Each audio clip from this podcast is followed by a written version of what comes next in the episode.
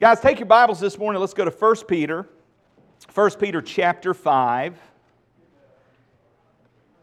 We're going to be all over the scriptures this morning. As you know, we are continuing our topical study, which I don't like doing topical studies, but that's where we've been all summer. Uh, finishing out our study of the nine marks of a healthy church. Book by Mark Dever. I encourage you to pick it up and read it. Again, free PDF online. Um, but it's an excellent read. And again, like most of us, though some of us want to avoid the doctor, I'm one of them. But uh, every now and then we got to go in for a checkup. Every now and then it's good to get a physical. And, church, I believe it's good for us on occasion to get a health check, to get a spiritual checkup. And I think this summer that's what we've had. This has been a good spiritual checkup for us. Looking at uh, what the Bible has to say on some clear markings that make up a healthy church. Now, we were set to conclude this last week, and we did not. Go figure, there's a shocker. Um, and uh, we hope to finish it this week. And the last mark of a healthy church is that of biblical leadership. Biblical leadership. And of course, naturally, you think, when you think of the church, you think of when you speak of leadership, a lot of times you immediately assume the um, pastor or deacons, uh, Sunday school teachers, those, those that make up that, that leadership team. And that's part of it. But last week, when we began this part one of biblical leadership, we looked at the context for leadership. And that's important to understand. What is the context for leadership? And if you weren't here last week, I encourage you to go online and check out our um, Roku channel. Go back and check our archive on Biblical Leadership Part 1 because it lays the foundation for what we're going to be talking about today. So, with that said, let's do a quick recap uh, of what we've been looking at. So, the outline on leadership in this section, the first part we looked at last week was the congregational context of, of church leadership.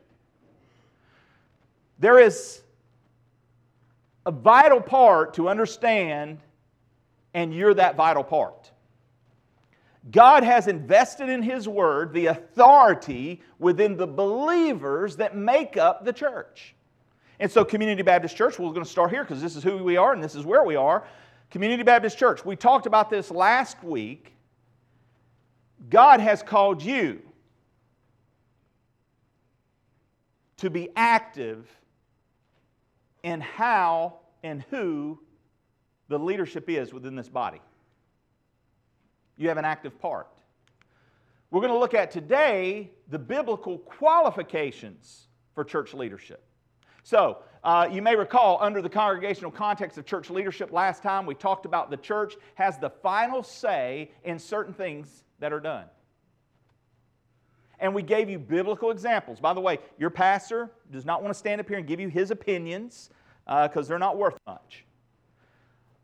I want to give you biblical principles, biblical authority, because that's something you and I can stand on. That's something we can hold to. And so in the scriptures, we looked at several examples last week of how you have the final say. So, well, how, how do I have the final say? You have the final say in selecting deacons. Next week, we will be saying yay or nay on who our deacons are.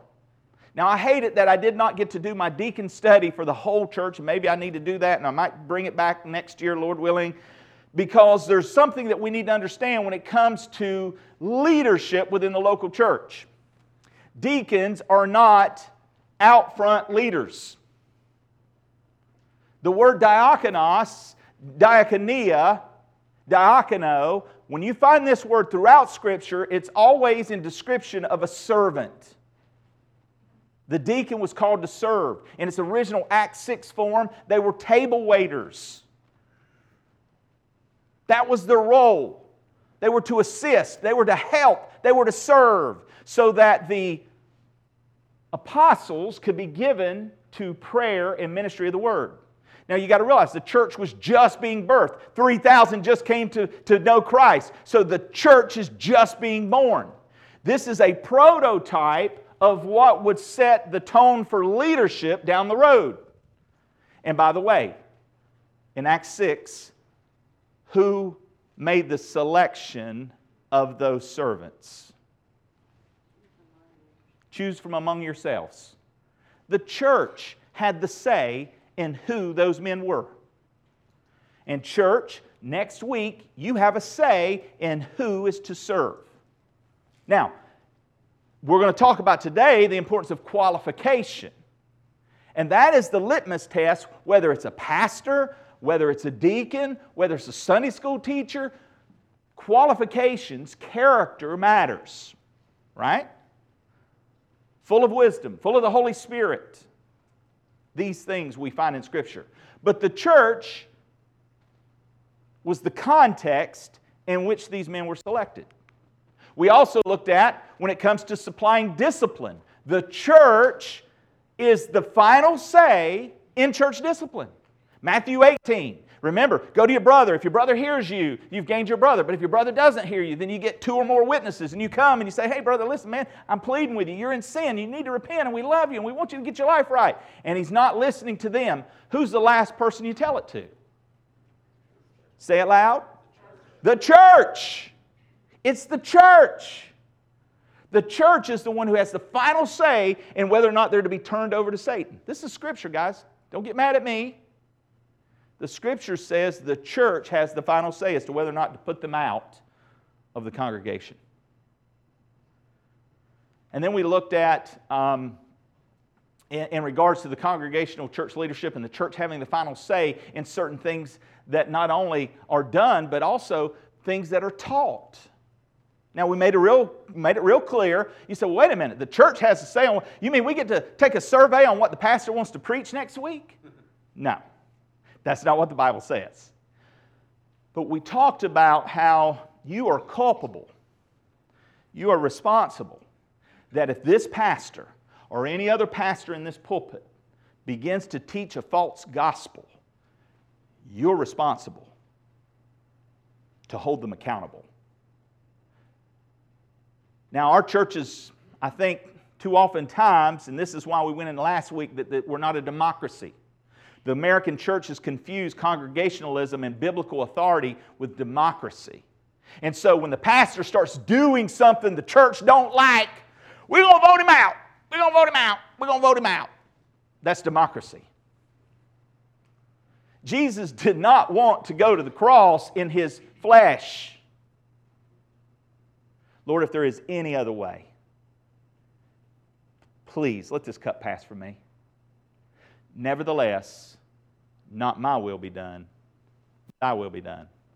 Guys, there's going to be times in church life where you're not going to prefer something. You wanted the red carpet. I voted the red carpet. Hmm. We're not talking preference. We've all got opinions, we've all got preferences, but those things should not divide us. Not my will, thy will be done. And so when we understand the context of responsibilities, church, you have a responsibility in what is taught. The truth of the message. We saw this in Galatians 1. Remember, Paul's whole letter to the Galatians was this How is it that you came to faith by grace alone, faith alone, in Christ alone? And now you're going to add to that the, the works of the Old Testament and the law, and you want to go back to doing some of those ritualistic things? Who has bewitched you? He says multiple times, twice, we looked at this last week. If anyone brings to you another gospel, let him be accursed, let him be condemned. And he's including himself in that. And, church, I will say to you if your pastor, if Jeremy brings to you a false gospel, you have a responsibility it's time for me to go. The church is responsible and has, a, has the final say in certain things that are taught the truth of the message and the teaching of the messenger. In 2 Timothy, it said that they set up for themselves. Who set up for themselves? The pastors? The deacons? The church. Set up for themselves teachers who would tickle their ears. Oh, I love that pastor. He's good. He juggles fire and rides a unicycle. I'm just saying. Oh, that pastor's good, man. He tells them stories all the time, man, just good stories from his childhood. I love them stories. Them stories make me feel good. If you're not careful, church, you can feed your flesh. If you're not careful, church, you can set up for yourself somebody that's going to allow you to be comfortable in your spiritual walk. Because who doesn't want to be comfortable? I mean, man, if that AC ain't just right, we're, we're huffing and puffing on the way home. You know? It, it, if, if things don't roll our way, you know, we can sometimes get a little bent out of shape. You know, I was reminded last night, and I posted this morning, and I can't think of exactly where it is. It eludes me right now. But uh, Franklin Graham had shared pastor and his family. 90 some homes burnt to the ground in this Christian village by radical Muslims in Africa. And they were butchered, family members, pastor, torch set on fire because they're Christians, because they're believers. Community of believers being decimated simply because they gathered in a place to worship Jesus Christ. and we're concerned about the carpet. We're concerned about the temperature. Guys, my responsibility as a pastor is not to make you comfortable. In fact, I would say if I'm making you comfortable, I may not be doing what God has called me to do. Because I don't know about you, but when I study the scriptures, I'm a little uncomfortable because I see in the mirror my issues, my struggles, where I need to get right.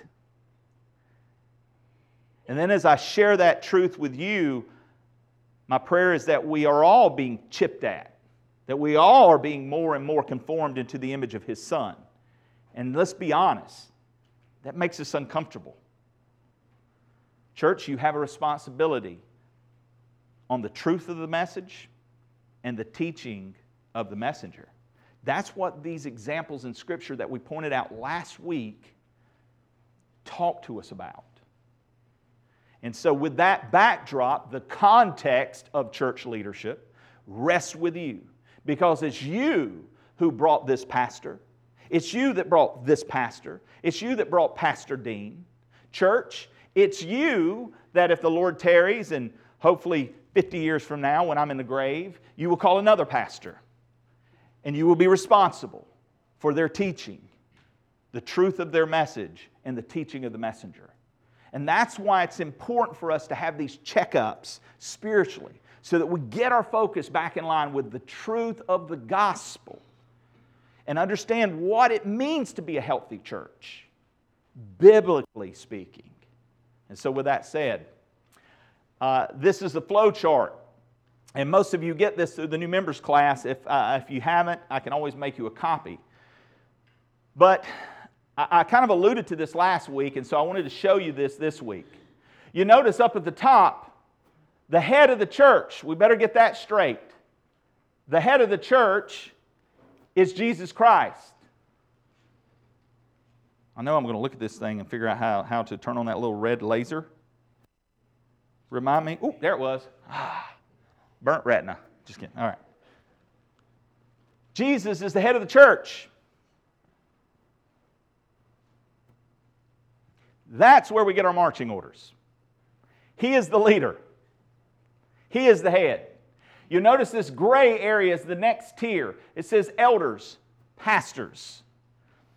In God's economy, He has called us to do things decently and in order. Guys, we don't have to like your lot in life. But God is a God of order. And, and please hear me on this.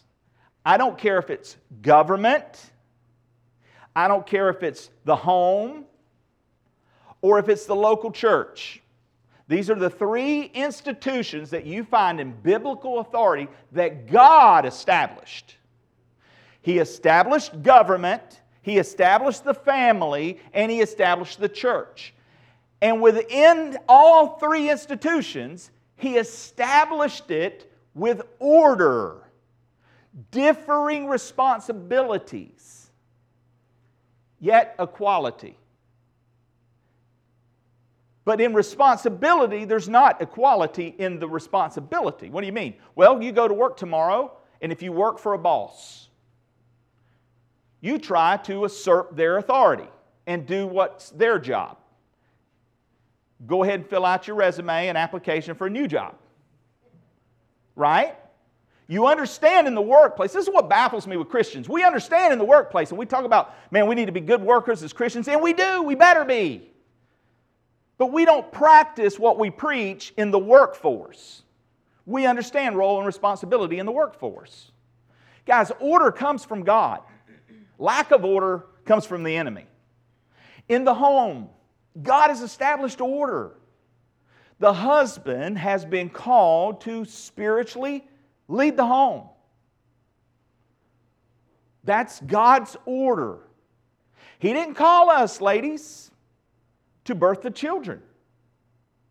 That's not my responsibility, though I know I could do a better job.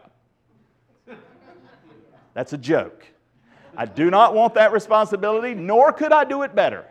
My wife knows I would be in a fetal position going, anyway. I'm a big baby.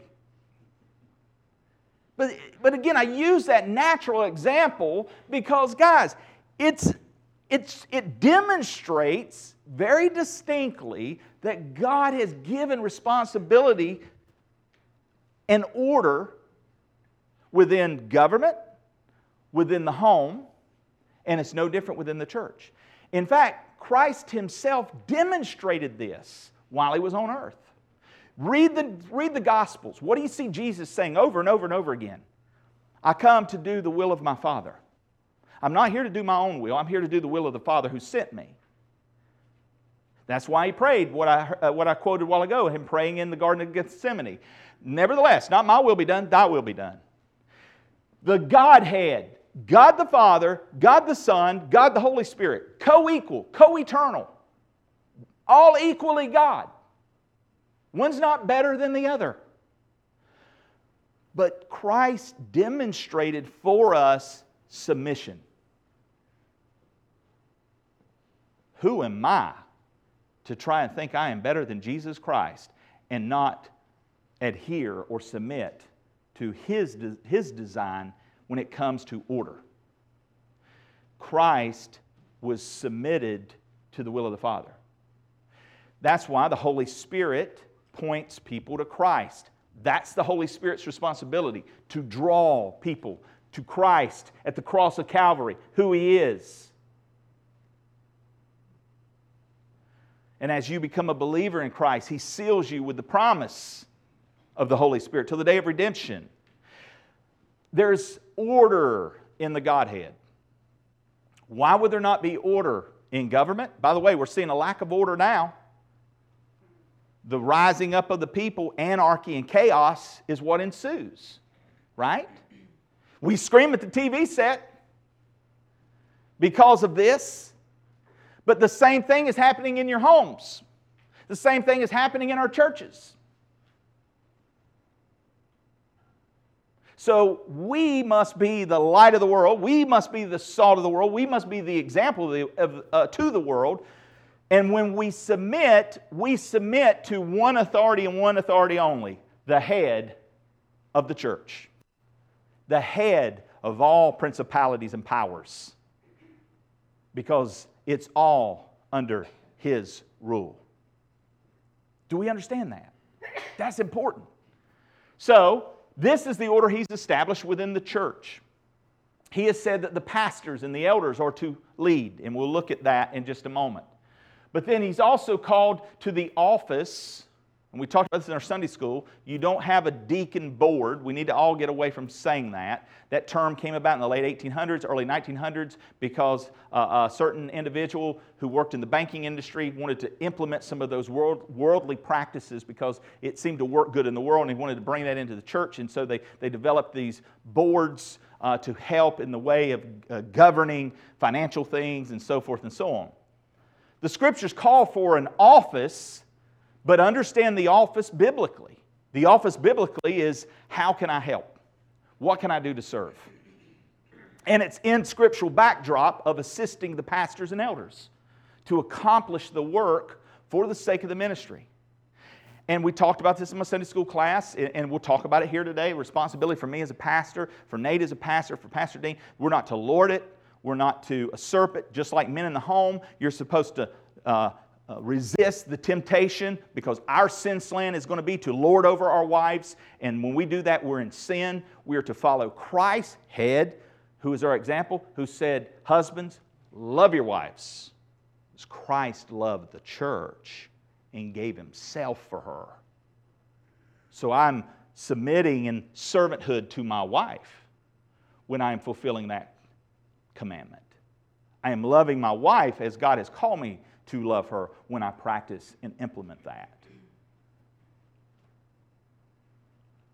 And so we understand this role and responsibility. We see here the ministry that's carried out. And by the way, you can again look at this. I've included trustee, Sunday school superintendent, and secretary here because, in a sense, they're, they're doing a unique serving responsibility. And we do have that in our church. We do have deacons, and we, or we also have trustees and Sunday school superintendent and secretary who, who serve. By the way, if you want to hear, uh, you got to go online and listen to my podcast or go back and watch last week's uh, or the Sunday school uh, session on whether or not deaconesses are for the church today. Or ask a neighbor who was here. But in the simple definition of the term, we are all to be servants and so we have servant oriented ministries that you see here in a different tier, different color. We also see these other ministries music ministry, men's ministry, mission support team, athletics. I mean, there's all kinds of various ministries that we do here at this church. Again, they're all servant oriented roles. You may find yourself as a leader, department head in those areas. And so I hope that this overall principle um, uh, that we'll be learning today will help you in those areas. We see our Sunday school, children, teens, college, adult. But you'll notice down here, Community Baptist Church members. That color is intentionally the same color, little bit skewed, a little bit off from Christ, our head. Because as believers, we should be sealed with the promise of the Holy Spirit. We should be believers desiring the headship of Christ. And you'll notice all around every box is the same red tone. Why is that? Because at the end of the day, every one of us, every one of us, church, is to be in submission to the head of the church, Jesus Christ. So if your pastor is submitted to the will of the Father, who is submitted to the head, Jesus Christ, who's full of the Holy Spirit, then I will be on the same page as God's will being done, not my will being done. And that's why we must pray for our pastors to be in tune with God in His direction. And guess what, Sunday school teachers, ministry directors, deacons who are serving, trustees, secretaries, if we too are yielding to God's will being done, then this is what consists and makes a healthy church. Why would we not be on board with that church? And as a whole community, you are. And I believe that's why you've experienced the blessing that you have for so many years. Because we recognize Christ is our head and His Word is our final authority. Not the passing whims of the world, not the wisdom of man, but the wisdom of God. And so, I want to talk to us today about the biblical qualifications for church leadership. Um, you'll see this uh, in 1 Peter 5, 1 through 2. So, if you would, we finally got there. Notice what it says here in the text. So, I exhort the elders among you. You may want to underline that word elders. I exhort the elders among you as a fellow elder and a witness of the sufferings of Christ, as well as a partaker in the glory that is going to be revealed. Verse 2. Shepherd, you may want to underline that word. Shepherd the flock of God that is among you, exercising oversight. You may want to underline that word. Exercising oversight not under compulsion, but willingly, as God would have you, not for shameful gain, but eagerly. So, in our Sunday school class, we looked at this passage, and here are three synonymous terms describing the biblical office of an under shepherd of a pastor within the local church. So, what is an elder? Because it used the term elder. All right, those that were in my Sunday school class, interaction time. Everybody perk up, listen up if you tuned out. What's an elder? A pastor. What is a pastor? Shepherd, under shepherd. Yes, shepherd. It's the Greek word poimen. And you'll find this, uh, in, we just saw an example of it there. And of course, the great shepherd is Jesus Christ. The word elder, when you see it in Scripture, it's the word presbyteros, and that means elder. Sometimes elder, by the way, could refer to an elderly person. Context will determine that. But majority of time in the New Testament, when it speaks of elder in the context of church leadership or an office, it is clearly in regards to the synonymous term pastor, elder, bishop. The word episkopos, that's the Greek word episkopos. It means bishop. It's the same thing. A bishop, episkopos, is an overseer. And if you just notice in the First Peter passage that we read, it included all three terms poimen, presbyteros, and episkopos. It wasn't describing three different people, it's describing the same office. And this is important. In fact, that word, when you look there in that text that we just read, uh, there in 1 Peter uh, 5, it says, I exhort the elders among you, presbyteros, shepherd, poimen, God's flock, which is the church, among you. Not over, uh, overseeing, not out of compulsion. So, so the idea of overseeing implies something. And we've talked about this in our Sunday school class the responsibility of oversight within what goes on within the scope of the ministries of Community Baptist Church rests with the overseers. It rests with the bishops. It rests with the elders. We don't use words like overseer, bishop, and elder in this church. We're Baptistic in our background, and words mean something. And so, a familiar term that you're used to is pastor. And so, that's why we use that word. And that's okay um, because that's what the Bible uses. But if you ever hear somebody reference, do you have, or somebody says, do y'all have elders at your church? What's the answer? Yes. In fact, you have three in pastoral, in the, in the pastoral area. Pastor Dean, Pastor Nate, and Pastor Jeremy. You have three elders, right?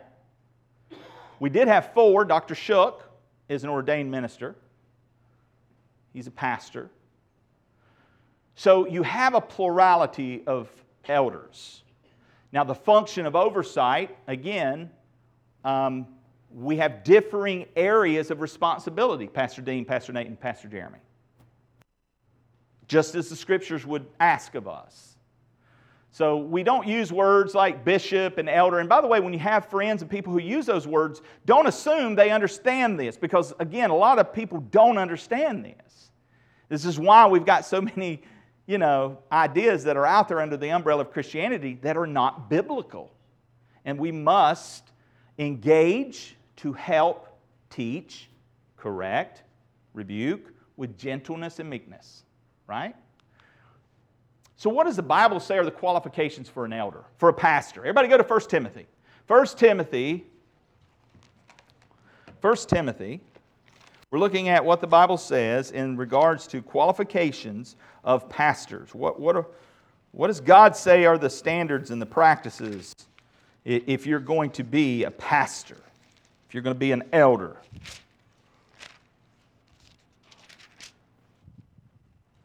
Uh, I'm actually going to be reading from the Holman, so this is going to sound a little different, um, but just, just follow along. I know, Pastor, getting all crazy up here this morning. This saying is trustworthy. If anyone aspires to be an overseer, he desires a noble work. An overseer, therefore, must be above reproach, the husband of one wife, self controlled, sensible, respectable, hospitable, an able teacher not addicted to wine, not a bully, but gentle, not quarrelsome, not greedy, one who manages his own household competently, having his children under control with all dignity. If anyone does not know how to manage his own household, how will he take care of God's church? Again, there's implication in that statement, is there not? In regards to responsibility. He must not be a new convert, or he might become conceited and fall into the condemnation of the devil. Furthermore, he must have a good reputation among outsiders so that he does not fall into disgrace and the devil's trap. And then he goes into deacons, likewise, should be worthy of respect, not hypocritical, not drinking a lot of wine, not greedy for money, holding the mystery of the faith with a clear conscience, and they must also be tested first. If they prove blameless, then they can serve as deacons, and so on and so on. You see here, and again, we use this chart in our Sunday school class, uh, the difference. There's another scripture, Titus 1 5 through 9, that gives qualifications of pastors. And so these are things that must be exemplified in the life of a pastor. And so, church, in the context of your selecting pastor, pastors, these should be qualities of their life. And again, this is important to note that just like your brother and sister in Christ, uh, you don't put them under the microscope and wait for the tripping moment to say, aha! Though you know there are people in the world who do that to you. They love to single out the Christians right? It's also not to say that you take lightly when a pastor is displaying continual evidence in fruit or lack thereof. You have a responsibility to hold him accountable, but there's a biblical method in which you do it. it says that you are to not receive an accusation against a pastor without two or more witnesses. And that's very important. Very important. Because anyone who serves an area of leadership, how many of you, just curious, uh, in a respective role in your workplace, job, business owner, serve in some level of leadership in your workplace? Everybody raise your hand that that, that fits you. Good number of people here that serve in those areas. Okay. Where do the fiery darts normally get shot at? You. Guys, when you're out front, you're going to be the first one hit. That's just part of it. The question is does the mud stick? It's not a matter of whether people are going to throw mud. People are going to throw mud. Absolutely. That comes with being a leader. The question is will it stick? All right? And so that's when the Bible speaks of being blameless. That's a good practical way of understanding the, the term. I want to talk to you, and this will help you guys who are, who are leaders, those of you who are aspiring to, to take a lead position or, or, or wherever, in general, uh, when it comes to the aspects of leadership. Um, Mark Dever talks in his book, this is from his book, about four aspects of, of being a leader, being a boss. Now, some of you may not like that term. Uh, it's his term, not my term. But I understand his point in this because, again, if you, what does a boss do? A boss has oversight. The boss has responsibility to make sure things are running smooth in the company, right? So think of it from that understanding, and it is applicable to the church that your pastors, uh, don't want to use the term boss because we're not your boss, and I know you don't like being told what to do. I can't stand to be told what to do at work. Well, I don't want to come to church and be told what to do. But at the same time, there are some areas where there's overlap because, again, God is a God of order. And so we're speaking specifically to responsibilities in leadership. Okay? So please give us some, give some leeway to Mark Dever in this, all right? So notice these triangles. The first one I want to point out is B, which equals boss. And again, this is the one who is out front. The boss is out front. Um, or the O, the, notice, uh, I'm gonna go, let me just set these up and then I'll, I'll, give you a definition. How about that? Everybody take a look at that. Maybe you want to write that, draw that. I'll give you a second. Two seconds, three. Okay. Notice this. These are the four areas we're going to look at this morning. So the boss is some, like, so for example, some today are uncomfortable with this. The boss. But Jesus clearly instructed his followers, and that includes us, to do the same to teach, to give instructions, to be willing to exercise authority when He calls us to do so. This kind of leadership should not be avoided. Though such authority may be abused. And again, that's a battle. Men in your home, pastors in a church. There's the potential of this authority that God has invested in us, in our role, it can be abused. And we need to be very careful, and that's why we need to surround ourselves with people who are full of the Holy Spirit, trustworthy, to hold us accountable, keep us in check, checks and balances. Though such authority may be abused, authority itself is a good thing. And we can help to recover a godly respect for authority by exercising it carefully. Guys, why do you think we are, why do you think we have a week worth of the craziness that went on uh, uh, under uh, Kavanaugh's confirmation? There's no respect for order and authority, which is a marking of the end times. Lawlessness will be a marking of the end time. Church, that need not be in the body of Christ, nor in the Christian home nor in our lives as Christian bosses, employees, leaders. So, this is important. The abuse of something good does not show the thing itself to be bad. Let me say that again. The abuse of something good does not show the thing itself to be bad. Authority itself, as God intends it to be, is good, even life giving, and proper biblical submission can also be life giving. The submission of children to parents, that's good. Wives to husbands, members to pastors, all point to the submission of humans to God. You're not submitting to me, guys.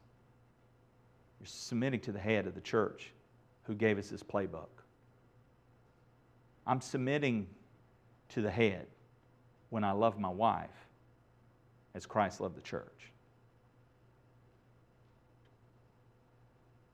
Ultimately, we have life because of the eternal Son's submission to his heavenly Father's will.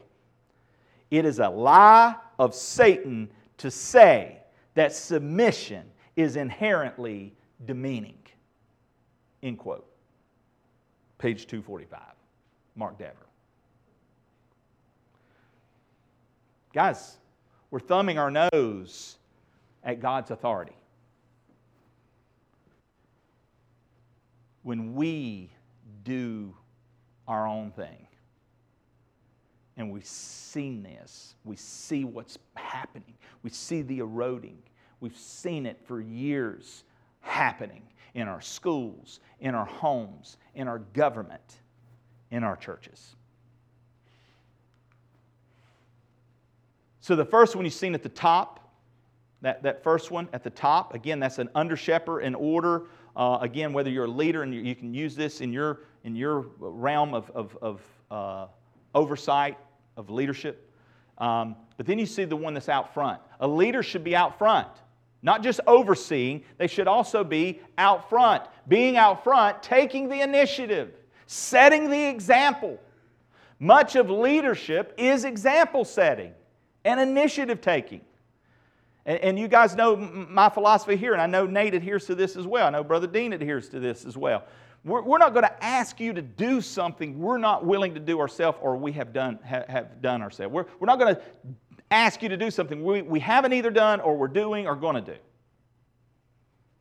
We've tried to lead by example in these areas.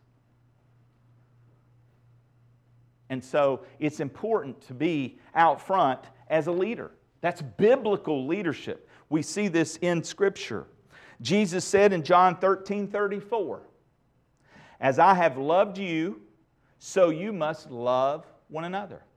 He led out front by example. Paul wrote, Your attitude should be the same as that of Christ Jesus. Philippians 2 5.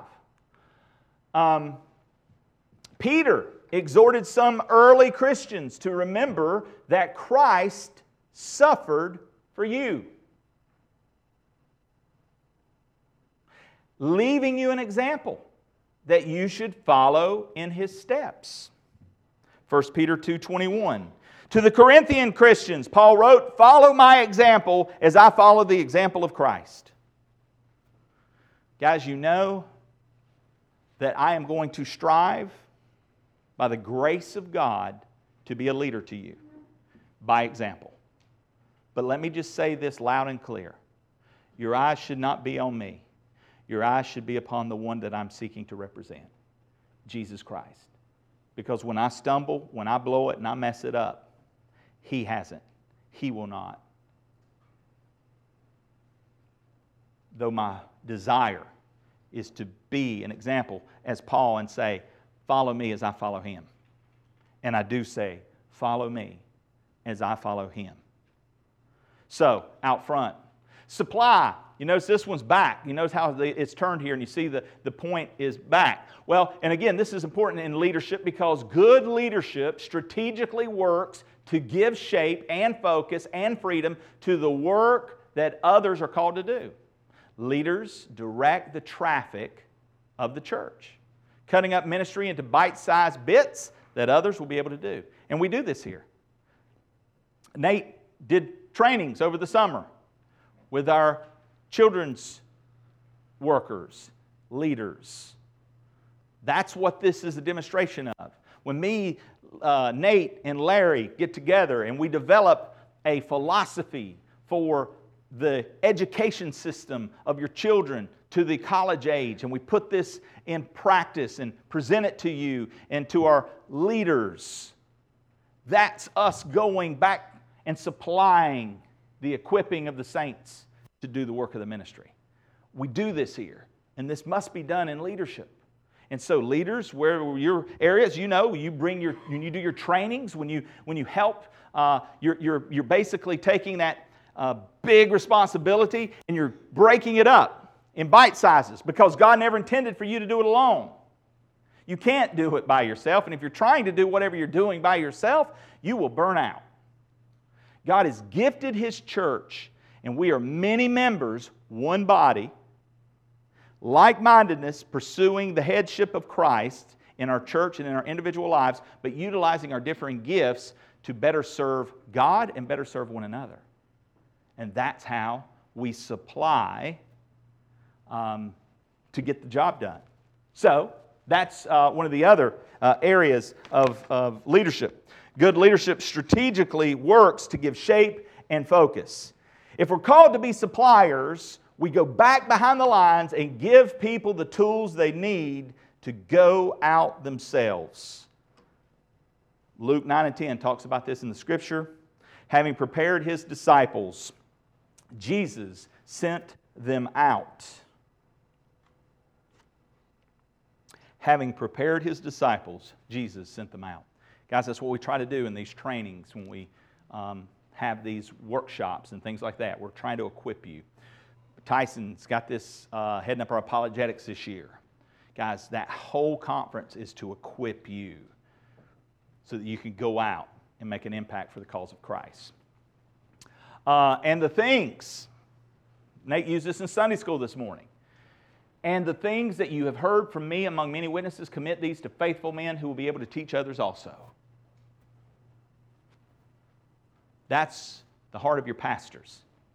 We're trying to pour into you in your lives biblical truth, biblical training, and trusting that to faithful followers of Christ. The last one is serve. Serve. And so, uh, to the elders among us, you see this in 1 Peter again. We're going to look at the whole context, 1 Peter 5 1 through 4. To the elders among you, I appeal as a fellow elder, a witness of Christ's sufferings, and one who also will share in the glory to be revealed. Be shepherds of God's flock that is under your care, uh, serving as overseers, not because you must, but because you are willing, as God wants you to be.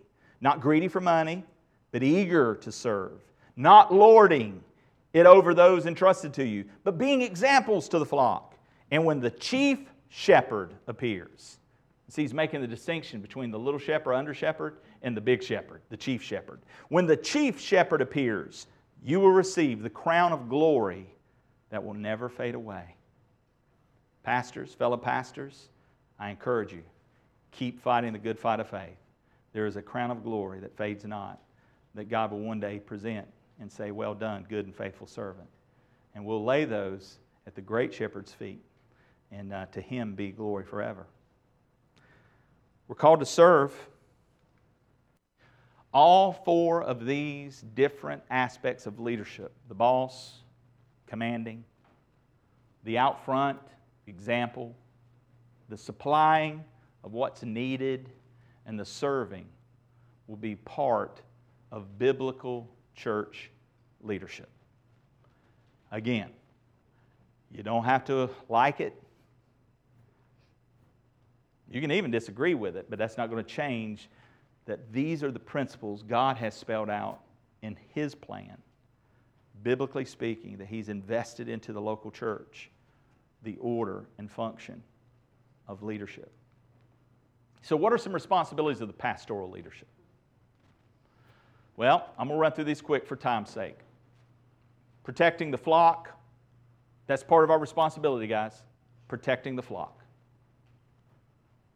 You wonder why your pastor's always a little bit on pins and needles when, you know, you're uh, listening to certain teachers that uh, maybe aren't giving you the biblical diet that uh, is best. Sometimes I'm on guard with those who come into our midst. Because again, imagine, because Scripture's told us, people will creep in unaware, right? Imagine, just imagine this perspective. I'm a shepherd standing here with a staff. I'm looking out over the fold. And y'all are a bunch of sheep. I'm looking around. And then all of a sudden I see some movement coming in. And I look and it's like, man, it looks like a sheep. And all of a sudden I see him getting over here in a big pile and there's a bunch of y'all circled around. And all of a sudden uh, something pops his head up and, ooh, that looked like a wolf. I better come over here and investigate a little bit. By the way, if I'm looking in your way, I'm not, guys, don't tell ah, he was looking at me. I didn't like that. Don't read into that, okay? Get thee behind me, Satan. But I see the wolf there, and I'll, you know, as a, as a shepherd, it's my responsibility to come in there and say, hey, hey, hey, right? You would expect that. I'm afraid we got too many shepherds today that are just saying, oh, they'll be fine. Let them play together. I don't want to judge. We're called to protect. We're also called to feed the flock. We're required to be able to teach. We're, we're called to refute those who contradict. That's part of our responsibility. Refute those who contradict. Though uh, we're, we're to give the whole counsel of God, not just the things that make you feel good. God is love. You know, if I just paint that picture every week, but I don't confront you in your sin, I don't confront you in your choices of lifestyle that are hurting you, that are harming your family, that's not helping you. called to shepherd the flock of God, feeding the flock. Jesus told Peter, If you love me, feed my sheep. That's our responsibility, pastors. Leading the flock, in biblical language, to shepherd a nation or any group of people means to lead or govern. Scriptural principle. To shepherd a local church means, among other things, to lead the church. To the church in Ephesus, Paul writes, Let the elders, pastors, who rule, lead, direct, or manage, who rule well, be considered worthy of double honor. 1 Timothy 5:17. Elders then are to lead, direct, govern, manage, and otherwise care for the flock of God. And guys, I can assure you, Pastor Dean, Pastor Nate, and, and, and this pastor cannot do that in our strength. And we covet your prayers that God lead us, God direct us. In leading the flock, in Titus 1:7, Paul insists that a prospective elder be morally and spiritually above reproach because he will be God's steward. Elders are also called overseers, which signifies that they supervise and manage the church. Peter uses the verb form of overseer when he exhorts the elders. Therefore, I exhort the elders among you, shepherd the flock of God among you, exercising oversight. Again, these aren't my ideas. This is what Scripture teaches. The responsibility of the church to God's called leaders Guys, if you fell asleep, tune back in. Wrapping up. This is what God's word says is the responsibility of the church to biblical leadership. The end of Hebrews 13. Sounds strange to our modern ears. Pray that God will help us understand it and apply it well to our own hearts. Obey your leaders. Submit to their authority. They keep watch over you as men who must give an account. Obey them so that their work will be a joy, not a burden. For that would be of no advantage to you. Guys, I don't know about you and your individual life. I'm going to apply this to my marriage. And I'm going to even go back into my dating. When I used to do relationship my way, it was terrible. There was always fussing and fighting. There was always problems. But when God challenged my heart to Jeremy, you've done relationships the way you think's right. Why don't you try doing them my way? That's when I met my wife. And even in that early struggle in our relationship in dating, there was that fussing and fighting. And that's when he challenged my heart. you have done these relationships your, your, your whole life this way. Why not do it my way? And when I begin to submit to God's direction in my personal life as an individual and how I should treat a future wife and a person that I saw had the quality character of being a godly wife. That's when I found peace in my relationship. That's when it became a joy. Now, look, we still fuss over, you know, picking up the laundry in the, in the bathroom, okay? Who doesn't? But we overcome these things and differences because of our eyes on Christ. And so, again, this is a principle that we can apply. The responsibility of the church to God's called leaders, they require, require from us a certain amount of trust. But ultimately, this is God's word. So our trust is in Him when we follow what He has laid for us to follow. You may think, yeah, but you know, trust must be earned. You've heard this saying, show me your competence to lead, and I will give you my trust by following. At the same time, however, the kind of trust that we're called to give to our fellow imperfect humans in this life, be they family or friends, employers or government officials, or even leaders in a church, can never finally be earned.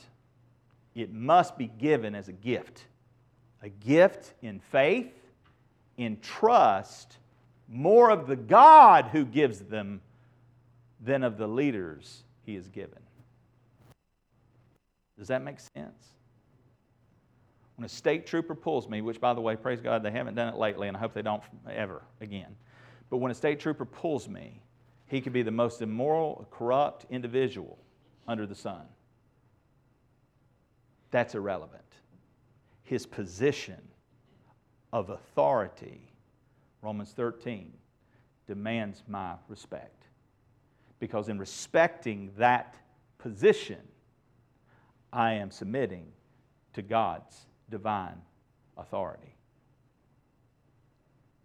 And maybe he treats me unfairly. Maybe he does me wrong. But, guys, we know one day there is a reckoning. All the things that were done in secret and dark will be brought to light. And so I'm going to commit that ultimate trust to God who judges rightly. And He will. And that's a practice for all of us as believers. When we're wronged in this life, when things don't go in the direction we think they should, we submit to God's authority and His say. Well, the nine marks of a healthy church, I've gone longer than I needed. Mark 1 was what? Mark 2, who can say it? Been that long? Mark 2 was what? Biblical theology, good. Mark 3, nice and loud. The gospel, Mark 4, biblical understanding of conversion. What about 5? a biblical understanding of evangelism. Mark 6, a biblical understanding of church membership. Mark 7, biblical church discipline. Mark 8, a concern for discipleship and growth. And Mark 9, biblical church leadership. Guys, we have completed our study of the nine marks of a healthy church. Thank you for letting me take a little more time. Let, let me say this last quote because this is a solid quote. I want you to hear this. You and all the members of your church, Christians, are finally responsible before God for what your church becomes, not your pastors and other leaders. You. You. Your pastors will stand before God and give an account for how they have led your congregation. We just saw that passage. But every single one of us who's a disciple of the Lord Jesus Christ, will give an account whether or not we've gathered together regularly with the church, spurred the church on to love and good deeds, and fought to maintain a right teaching of the hope of the gospel. Hebrews 10 23 through 25. We're in this together. To God be the glory. Let's pray. Father, thank you for the study Lord, it's, uh, it's been a good study. I pray that we will take these things and hide them in our heart, that we will understand these principles and truth and put them into practice. Lord, don't let us just be hearers of the word, deceiving ourselves, but let us be doers. Lord, help me to uh, lead. Um, uh, help me to be an example to this flock. Lord, I pray that you will uh, help us all to hold each other accountable. Help us to gather faithfully and regularly and be encouraged and build up, not out of compulsion, but Lord, out of love, out of the desire to grow in the grace and knowledge. Lord, forgive us when we get anxious over um, an hour and 15 minutes in the house of God when we're going to spend three hours today watching football. Lord, reshift our priorities of our heart. Help us to fall in love with you and your word and your direction in our lives. Help us to be excited about being in the household of faith. Help us, Lord, to be encouragement one to another, to use our spiritual gifts, to pull together, and to run this race well. Help Community Baptist Church to be a bright light in this community and do much for the name of Christ. And we will give you the praise. In Jesus' name, amen.